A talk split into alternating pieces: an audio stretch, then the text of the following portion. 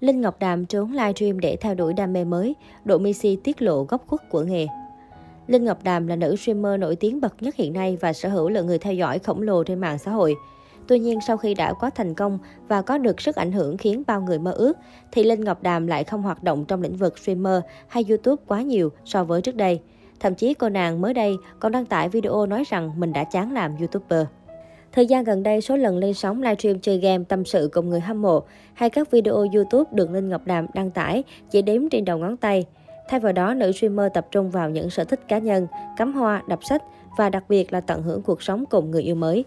Linh Ngọc Đàm cũng chia sẻ về sở thích mới nhất của mình chính là làm bình hoa handmade để phục vụ cho sở thích cắm hoa của mình. Dù mới thử làm nhưng Linh Ngọc Đàm đã cho thấy mình cũng khá khéo léo trong khâu trang trí. Dẫu biết Linh Ngọc Đàm giảm bớt việc livestream hay sản xuất video chẳng phải là chuyện gì mới. Tuy nhiên, nhiều fan của cô vẫn vô cùng trong ngóng những lần đàm tổng lên sóng livestream. Liên quan đến nghề streamer, cách đây ít ngày, Độ Messi đã chia sẻ những góc khuất khó khăn trong ngành streamer Việt.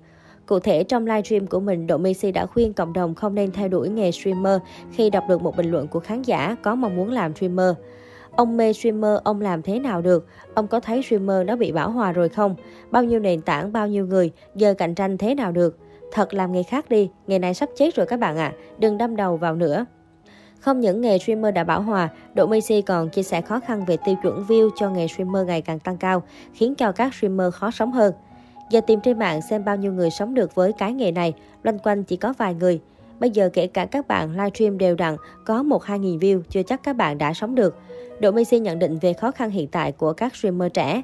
Sau khi nghe chia sẻ từ Độ Messi, rất nhiều người xem trực tiếp đã đều đồng tình với ý kiến của anh. Vì hiện tại ngành streamer đã trở nên quá phổ biến tại Việt Nam cũng như trên thế giới. Các nền tảng livestream và các streamer mọc lên như nấm, nên mức độ cạnh tranh ngày càng khốc liệt hơn. Mặt khác cũng có một số ý kiến cho rằng khó khăn càng lớn thì thành quả càng cao. Họ cho rằng nếu trở thành một streamer nổi tiếng thì cũng sẽ có những đại ngộ mức lương đáng ngưỡng mộ so với trước kia. Có thể nói Độ Messi là streamer thành công nhất ở thời điểm hiện tại với lượng fan khổng lồ trên không gian mạng. Ngoài tính cách vui vẻ, dễ gần và sự lương lẹo quen thuộc, một lượng fan không nhỏ của nam streamer này cũng đến từ gia đình nhỏ cực đáng yêu, đặc biệt là cậu con trai cả kháo khỉnh Tùng Sói.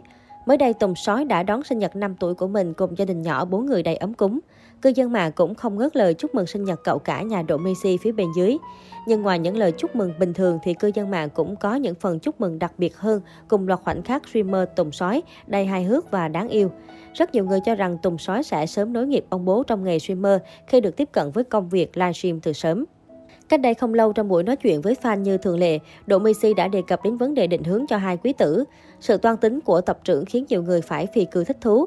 Độ Messi chia sẻ rằng bản thân sẽ hướng cho con cả là Tùng Sói theo sự nghiệp thi đấu Counter-Strike. Bản thân anh sẽ chỉ dạy toàn bộ kinh nghiệm của mình cho con. Còn với cậu Út, kinh doanh khô gà sẽ là thứ phù hợp hơn cả. Cuối cùng thì Độ Messi có ước mơ cả hai sẽ đạt được các thành công lớn dù làm công việc gì. Cộng đồng mạng hài hước mong anh không lỡ lời mà văn tục khi dạy các con, có khi đã là thành công lớn rồi. Cẩn thận không anh lại dạy hai cháu chửi thề ấy nhé. Tập trưởng không biết sao sẽ dạy con như nào, hóng ghê. Định hướng cho cả Tùng sói và Cáo có vẻ hợp lý, một người theo nghề của bố, một người thì kinh doanh khá ổn.